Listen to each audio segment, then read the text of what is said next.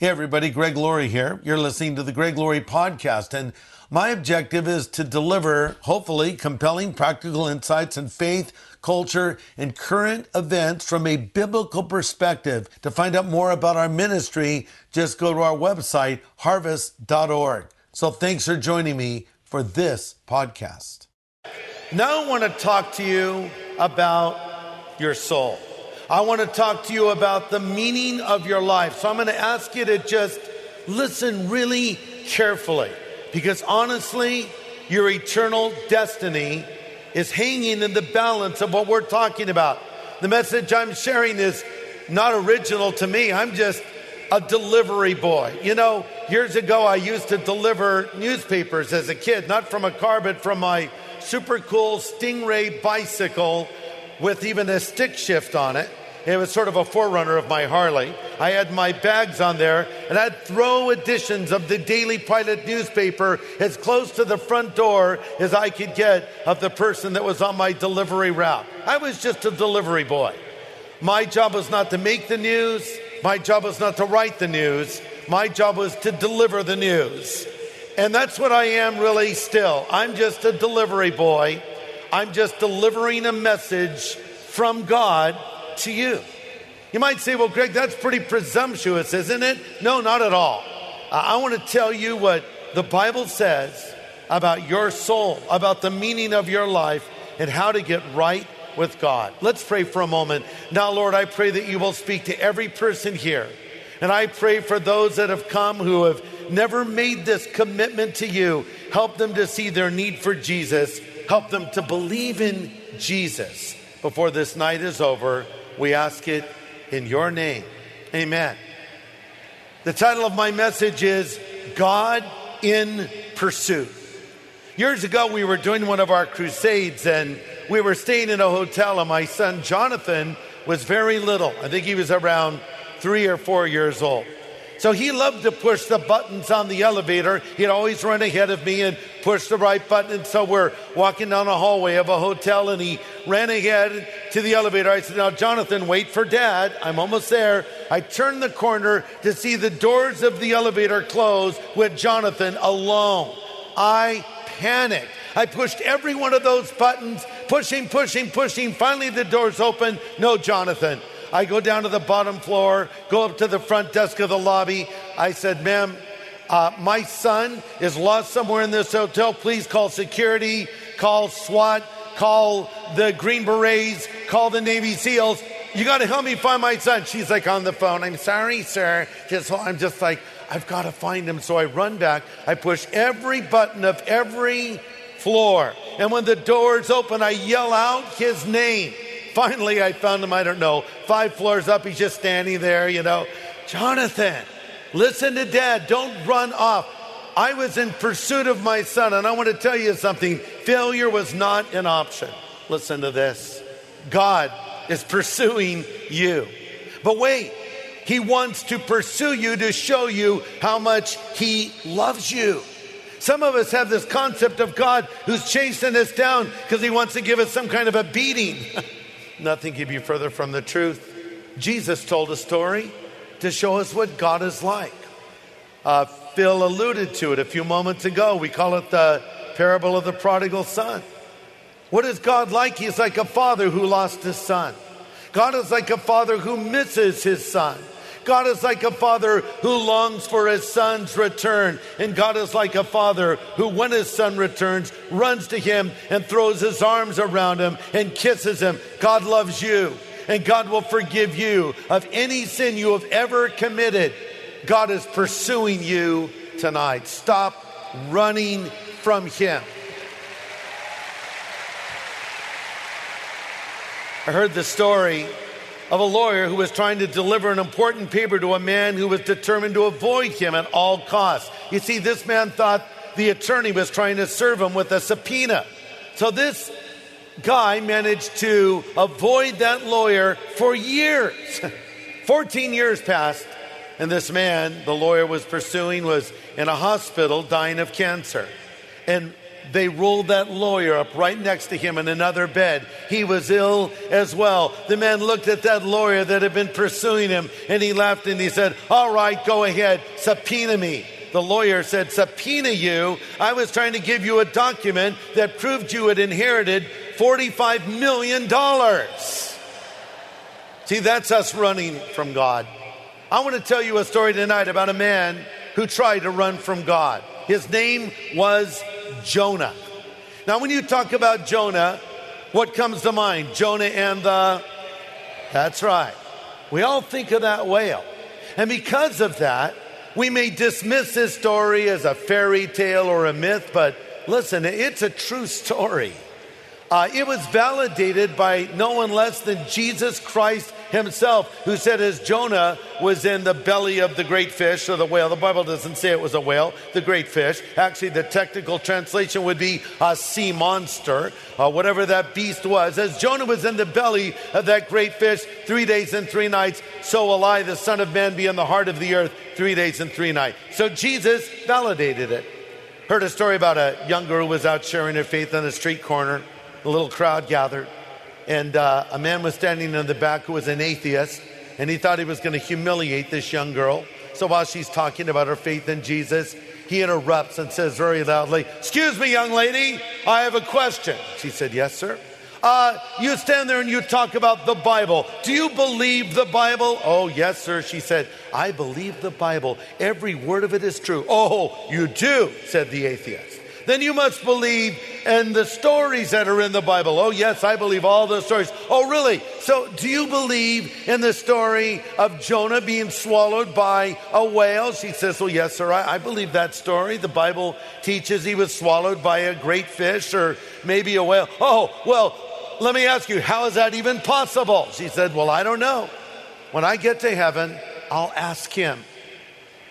Then the atheist said, Well, what if he's in hell? She said, Well, then I guess you could ask him. I don't know.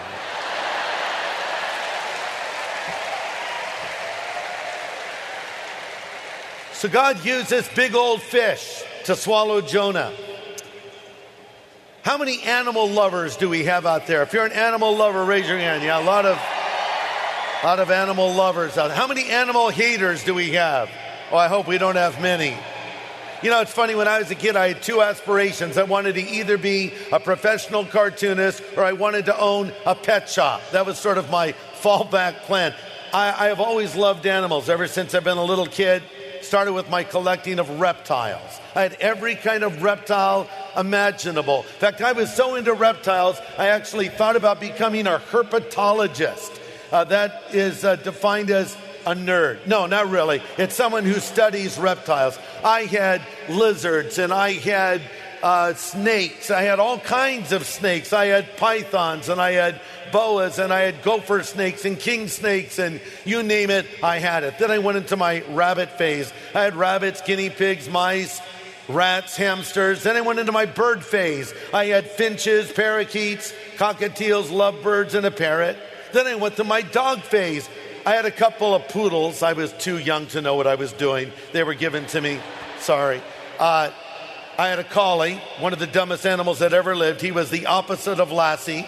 I had a Springer Spaniel, two German Shepherds, one of, the, one of them the greatest German Shepherd of all time, and a few mutts. Then I went to my fish phase. I had angelfish and Oscars and silver dollars, but I never had a cat. Never.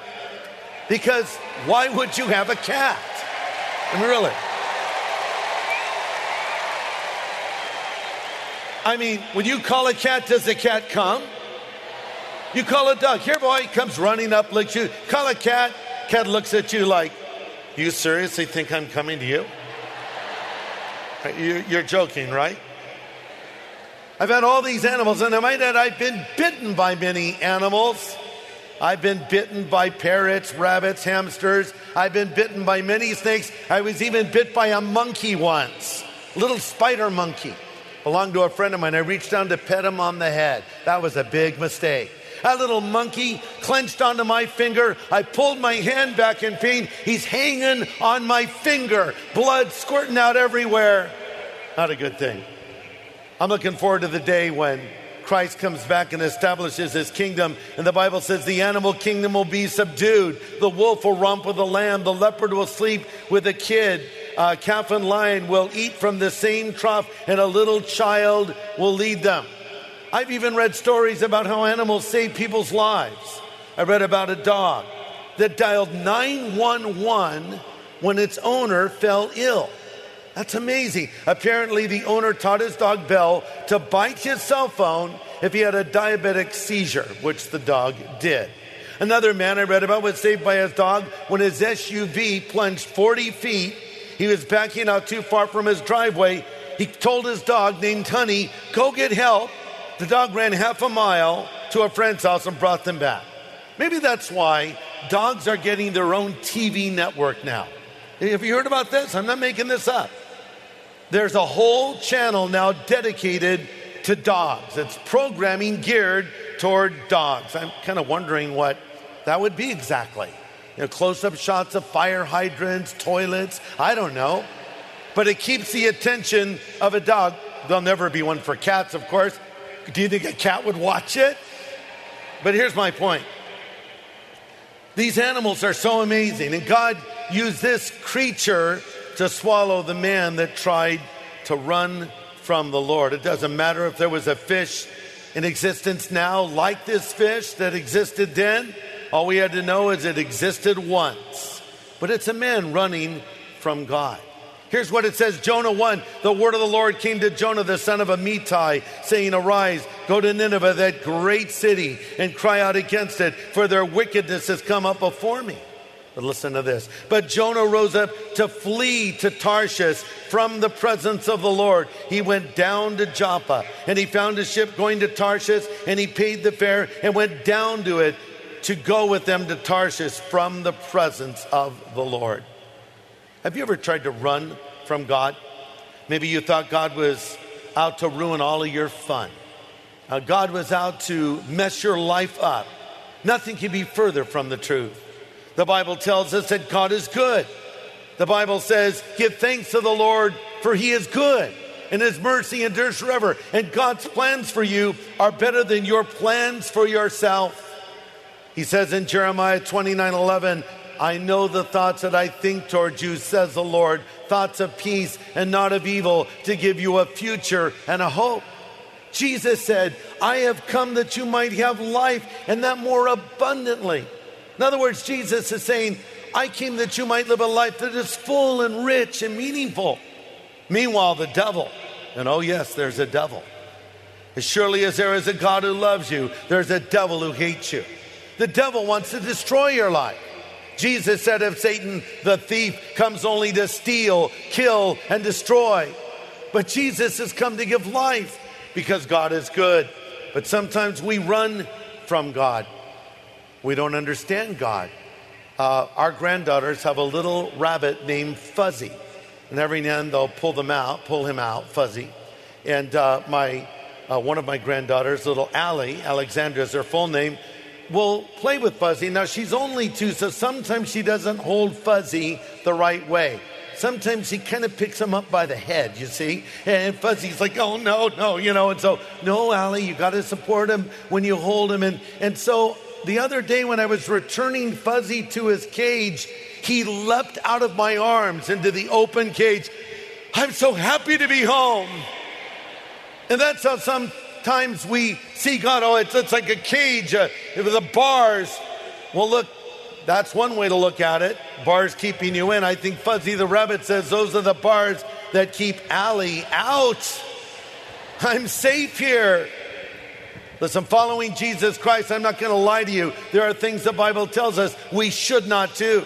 There are commandments that are put there for our own good, not to keep you pinned in, but to keep evil out of your life.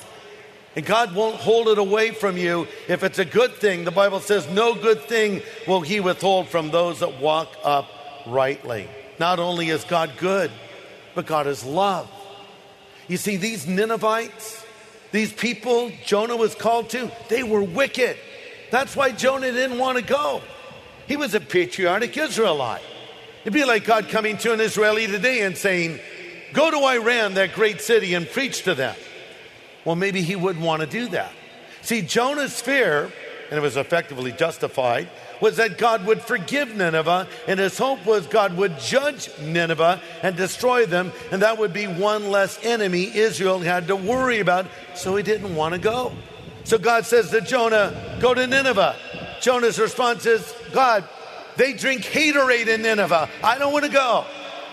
God said, Go. Jonah said, No. God said, Oh? Listen, the Lord will always have the last word. But yet, despite the wickedness of these people, God loved them. And graphic accounts are in historical records of the cruel treatment of captives from the Ninevites. They would burn boys and girls alive, they would torture adults, they would tear the skin from their bodies and leave them to die in the scorching sun. Yet amazingly, God loved these people and was giving them a second chance. And I want you to know that God loves you. And no matter what sin you've committed, He'll forgive you, but you need to turn from that sin. And I'm going to give you an opportunity to do that. Just like 5,756 people have done over the last two nights, filling the field behind the stage. You can make that commitment to follow Christ. So Jonah got up and went in the wrong direction. And he went down. And that's where sin's always going to take you down. We don't plan on going down, but one thing leads to another, doesn't it? That flirtation that ruined a marriage, that pregnancy that altered your life, that pleasure that turned into an addiction. Think about these things, especially you that are young. The evening of your life is determined by the morning of it, the end from the beginning. These things that you don't think are a problem now turn into big things. Have you ever seen a little baby rattlesnake? They're actually kind of cute in a weird way. Everything's miniaturized. They've got their little fangs and they've got their little rattler. And you might say, Look at the little baby rattlesnake. And you pick it up and hold it up and he bites you the know, baby rattler, feeling lightheaded. Ha! drop for drop the venom of a baby rattler. It's super potent. And we'll take a sin and we'll say, oh, it's just a little sin. It's just one time. I'll never do it again. And little things turn into big things. And that's what happened to Jonah.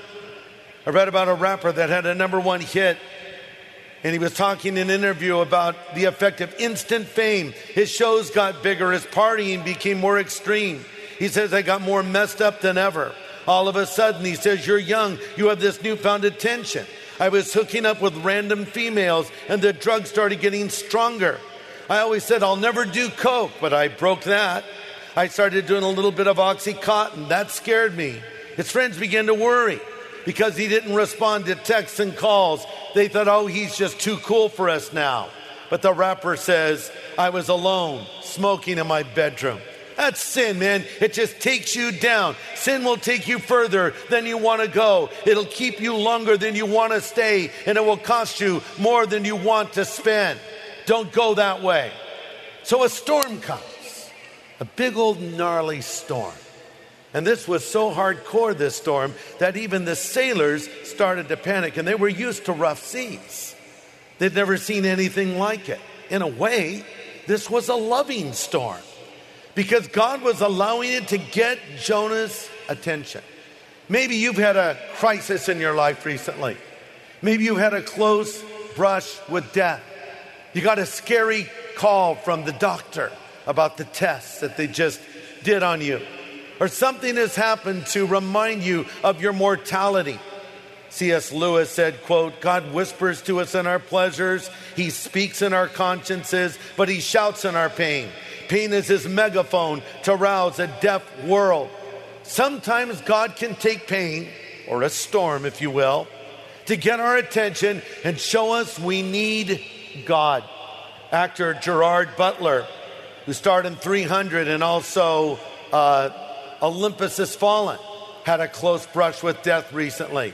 He was learning how to surf big waves and prep for his film Chasing Mavericks. He got hammered by a wave and he was pinned underwater for nearly a minute. Now, Butler is not a seasoned surfer. Uh, he was panicking. He thought he was going to drown. Uh, fortunately, rescuers got to him and they told him the last guy that went down at Mavericks had drowned, so he was fortunate to be alive. And Butler says in a quote, You know how people say when you're close to death, you get a sense of peace? Well, I didn't experience it. It was violent and it went on and on. It was absolutely terrifying, end quote. Yeah, that, that can happen, and maybe that's happened to you. Well, these sailors are freaking out they're calling out to their gods. None of them had the right God. I think a lot of times when we're in trouble, we'll, we'll call out to God. I'll tell you, I used to. Uh, one day when I was a kid, probably around 16 years old, I was with some buddies. Uh, we went down and bought a kilo of marijuana. Not to sell, we were going to smoke it all ourselves.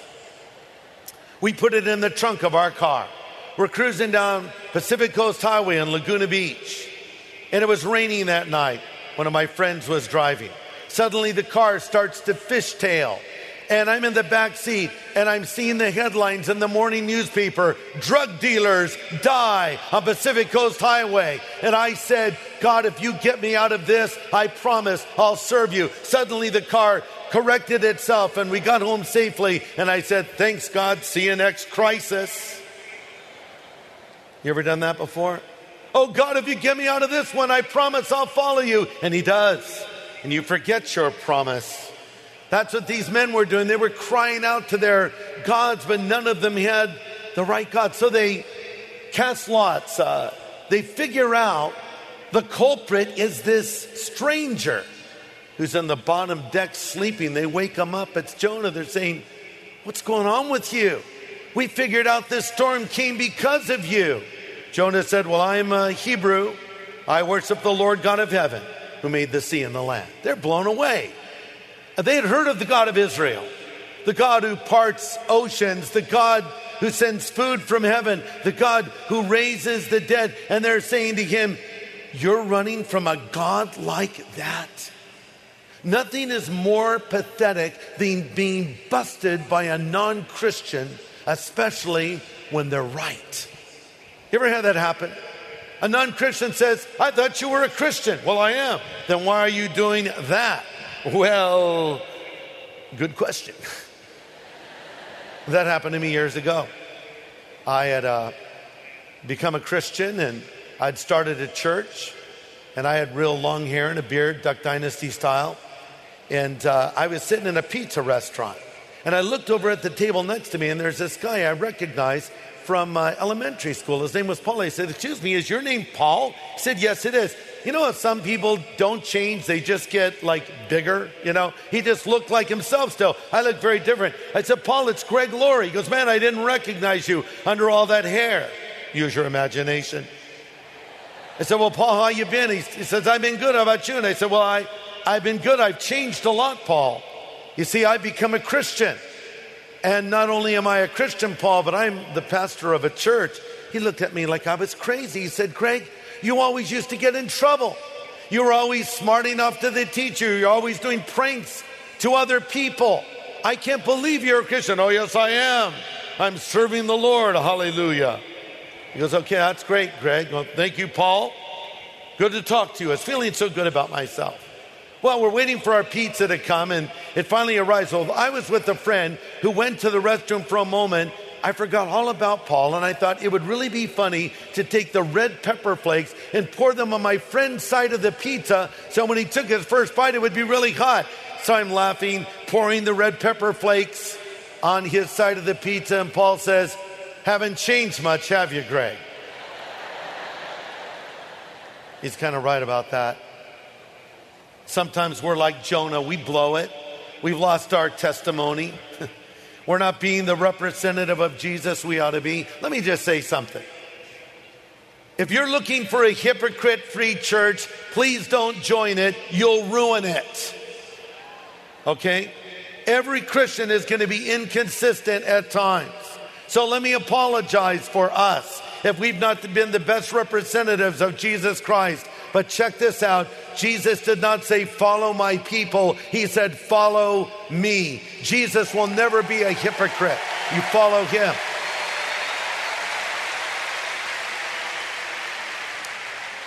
Honestly, the whole there's too many hypocrites in the church line is nothing more than a shallow excuse.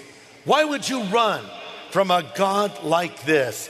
They ask him. Sometimes non believers have a better idea of what believers should do than some believers have. I read a true story about a bar that was being built in Texas.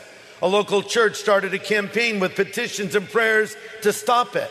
Work progressed in this bar until a week before opening, and lightning struck and burned the bar down.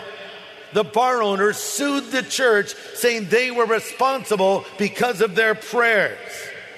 The church denied any responsibility, and there was no connection, they said, between our prayers and the fire. It went to court. The judge read the plaintiff's complaint and the defendant's reply. He said, I don't know how I'm going to decide this, but it appears from the paperwork we have a bar owner who believes in the power of prayer and an entire church congregation that does not. That's interesting. So these non believing men are saying to Jonah, Why would you run from a God like that? That's a good question. Why are you running from God? He just wants to love you, He just wants to forgive you.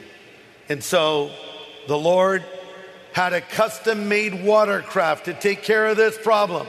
Jonah said, You throw me over the side of this boat, the storm will stop. And they did. And he was swallowed by this great fish. And now, inside of the fish, he stubbornly refuses to pray. Why did God do this? Because Jonah was a prodigal son. And God loves his kids so much, he's not going to let them go. It's like my son Jonathan. I was going to find my son. It was like Phil Robertson told us about his son Alan and his son Jep. He loved his sons, and his son Jep said, Dad, I was waiting for you to rescue me. And that comes back to that picture of God who loves you and misses you. And I wonder if we have any prodigals here tonight. What is a prodigal? It's someone that knows what is right and does not do it. Maybe you were raised in the church. Maybe you've been living a double life. You've been putting on quite a performance. Everyone thinks you're a strong Christian, but you know what's up. You know what you're really doing. Listen, you can fool all of the people some of the time. You can fool some of the people all of the time, but you can't fool God any of the time. Prodigal, it's time for you to come home tonight, to return to the Lord. That's why I'm going to ask you in just a few moments to get up out of your seat and walk down here and stand in this back field and make that recommitment to Christ or maybe that first time commitment to Jesus. So now the Lord gives Jonah a second chance. Jonah 3 says, The Lord spoke to Jonah a second time Get up and go to the great city of Nineveh, deliver the message of judgment I've given you. This time the Lord, or Jonah, obeyed the Lord's command and went to Nineveh he entered the city. He shouted to the crowds, 40 days from now, and Nineveh will be destroyed. The people of Nineveh believed God's message, and from the greatest to the least, they decided to go without food and wear sackcloth to show their sorrow. I love how that says the word of the Lord came to Jonah a second time. I have good news for you tonight, folks. God gives second chances, and He gives third chances, and He gives fourth chances and as many as you need. Jonah said, 40 days and Nineveh will be overthrown. Well, that's not a very hopeful message, is it? Well, in a way, it is, because he was giving them a warning, sort of like a parent warning their child. You do that one more time, there's going to be a punishment. Okay, I'm warning you one last time, and then there's a punishment. Now, if you're a grandparent, you say, if you do that again, there's a punishment, then they do it again. If you do it again, there's a punishment, they do it again. You just keep saying it because basically grandparents don't punish their grandchildren. We let the parents do that. We just fill them full of sugar and give them back to you.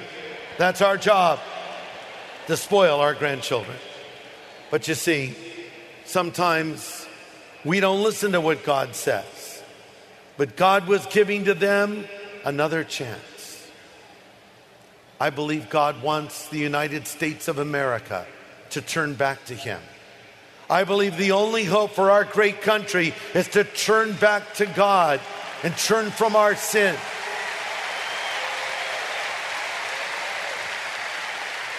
We need a spiritual awakening in America. Again, we've had four great awakenings.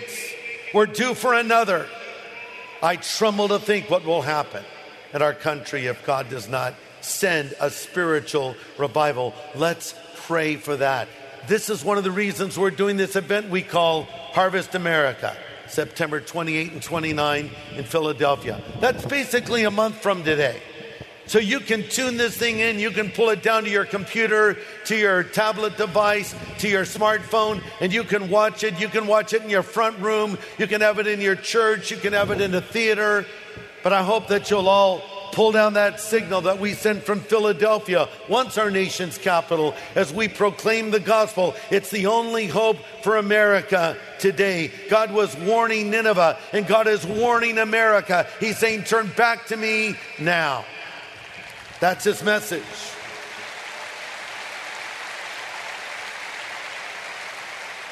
Listen, I'm no prophet, and I've never been swallowed by a fish, though I've swallowed a few fish called sushi.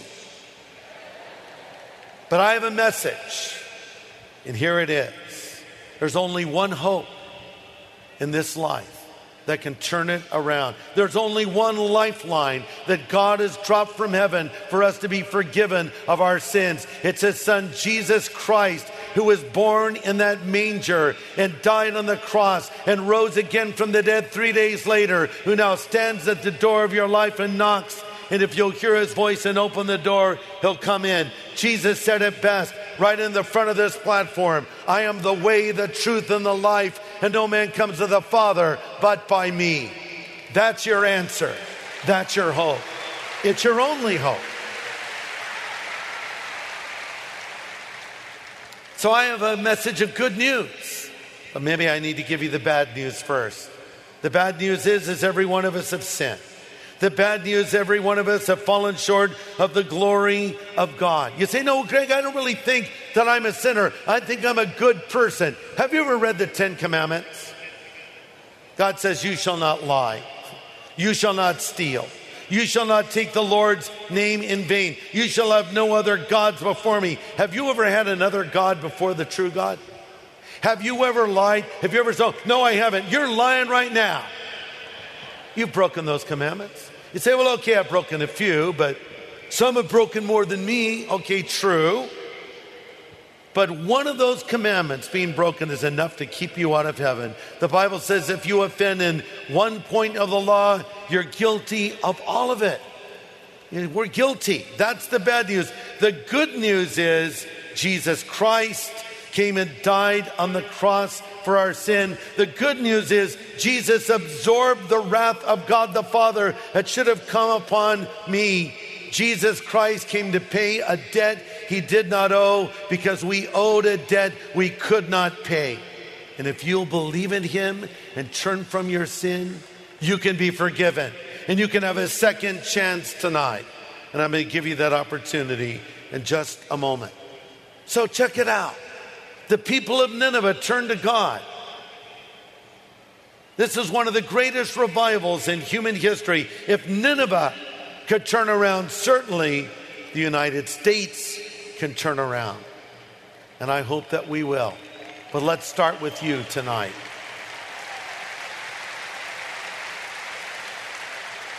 Maybe you've been running from God. It's time to throw on the brakes, friend. It's time to come back to the God who loves you. It's time to come back home again.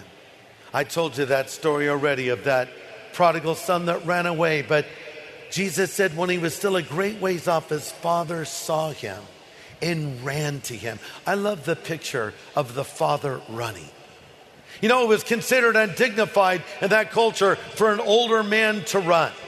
Not to mention, it's just hard for an older man to run. I know this from experience. I've tried running. I've had my friends who run say, Greg, just hang in there and the endorphins will be released and you'll get the runner's high. I have never had a single endorphin released. I've never had this runner's high. I just have runner's pain. But that older man, that father, willing to lose his dignity, if you will, ran to his son and threw his arms around him. And that's what God will do for you tonight as you come to him or as you come back to him. So, what do you need to do to get right with God? Well, number one, you need to admit you're a sinner. I've already pointed out all of us have broken God's commandments, all of us have fallen short of God's standards. But number two, recognize that Jesus Christ died on the cross for you. Yes, it's true. Jesus died for the whole world. Jesus said, For God so loved the world, he gave his only begotten Son, and whosoever believes in him should not perish, but have everlasting life. He died for the world, but listen, he died for you. I love the way the Apostle Paul personalized it when he said, He loved me and He gave Himself for me. And Jesus loves you and He gave Himself for you. He died there in your place. Number three, you need to turn from your sin. The Bible uses the word repent. You say, Well, I haven't even pented yet. Why should I repent? Listen, repent means to change your direction. Instead of running from God, you need to run to God. To repent is to acknowledge that the things you're doing are wrong before the Lord, they're sins before God, and being sorry enough to stop those things and turn to Him, and He'll give you the strength to live the life He has called you to live. But then you must receive Jesus Christ into your life. Being a Christian is about a relationship. You know, I think there's a lot of people that know a lot about God but they don't know God. You know, I knew a lot about Phil Robertson before I met him. I watched his show, I read his book, but it was really a lot different in the back there meeting Phil in person. Now I have a different sense of who he is. He's really the same guy, but I sort of know him a little bit now, you see, and we all do after listening to him. But we know about people, we see him from a distance. No, being a Christian is having Christ come and live inside of your heart. You'll never be alone again. He'll take residence inside of you and give you the strength to be the person He has called you to be. You need to receive Jesus. He says, I stand at the door and I knock. And if you'll hear my voice and open the door, I will come in. He'll come into your life tonight. But listen, you have to invite Him in. He doesn't say, Behold, I stand at the door and knock, and if you don't open it, I'll kick it in because I'm God and you're not. No. He's a God who is pursuing us, but He will not force His way into our life. You have to, in effect, open that door through prayer and say, All right, Lord, come in. Then you must do it publicly. That's what thousands of people have already done this weekend. Thousands and thousands more have done it over the last 24 years. We've been holding these harvest crusades here at Angel Stadium. Jesus said, If you will acknowledge me before people, I'll acknowledge you before my Father and the angels in heaven. But he added, If you deny me before people, I'll deny you before the Father and the angels. That's why I'm going to ask you to make a public stand in just a few moments. And finally, you must do it now. Do it now. Don't procrastinate. Don't put it off until tomorrow. The Bible says now is the time. Today is the day of salvation. Tonight is your night. Some people think they can just keep putting this off and putting this off. And one day, my fear is your heart will get so hard, you won't even hear God speak to you anymore. You know, there's another city in the Bible that God judged. They're known as Sodom and Gomorrah. There was no warning for them, there was no Jonah barfed out of a whale walking through their streets because they had gone beyond the point of no return. There was still hope for Nineveh. There's still hope for you. Be careful, there is a point of no return where you can go too far. Jesus said it's the unforgivable sin, the blasphemy of the Holy Spirit. What does that mean? It means that you reject the work the Holy Spirit has come to do, which is to make you aware of your need for Jesus. You say no to Him, and your heart can become irreparably hardened. The Bible says, He who is often reproved hardens his heart, and it will be cut off, and that without remedy. Listen, the Holy Spirit is working on you. Some of you are saying, you know what, Greg, I know I need Jesus. I know I'm a sinner. I know He'll forgive me. I believe it's all true, but I still want to party or I still want to have sex with my girlfriend or I still want to do drugs and drink and I still want to lie and cheat and steal. Listen, to know this is true and not act on it, that's super scary because you could miss this opportunity to get right with God and then you'll be separated from Him for all eternity. Friend, there is a heaven for those that put their faith in Jesus, and there is a hell for those that reject Him. Well, how could a God of love send someone to hell? Listen, God doesn't send people to hell. You effectively send yourself there by rejecting God's only offer of forgiveness through Christ. God doesn't want you to go there, He wants you in heaven. Your eternal destiny hinges on your decision. You're going to either say yes or no to Jesus right now. We're going to pray. And I'm going to give you an opportunity to make this commitment or recommitment to Christ. If you haven't done it yet, please do it tonight. I promise you, you will never regret it. Let's all pray, Father. This is your word. It's good news if we listen. I pray for those that do not yet know you yet. I pray that your Holy Spirit will convince them of their need for Jesus. I pray that they'll see their sin and see the Savior, and that they will come to you tonight and be forgiven. And I pray for prodigal sons and daughters, Lord, that have been running from you. Help them to come back home tonight. As you throw your arms around them and you say, Welcome home, son. Welcome home, daughter. Help them to come, we pray. And we ask it now in Jesus' name. Amen. Amen. Hey everybody, Greg Laurie here. Thanks for listening to our podcast. And to learn more about Harvest Ministries, please subscribe and consider supporting this show. Just go to harvest.org. And by the way, if you want to find out how to come into a personal relationship with God, go to knowgod.org. That's K N O W G O D dot org.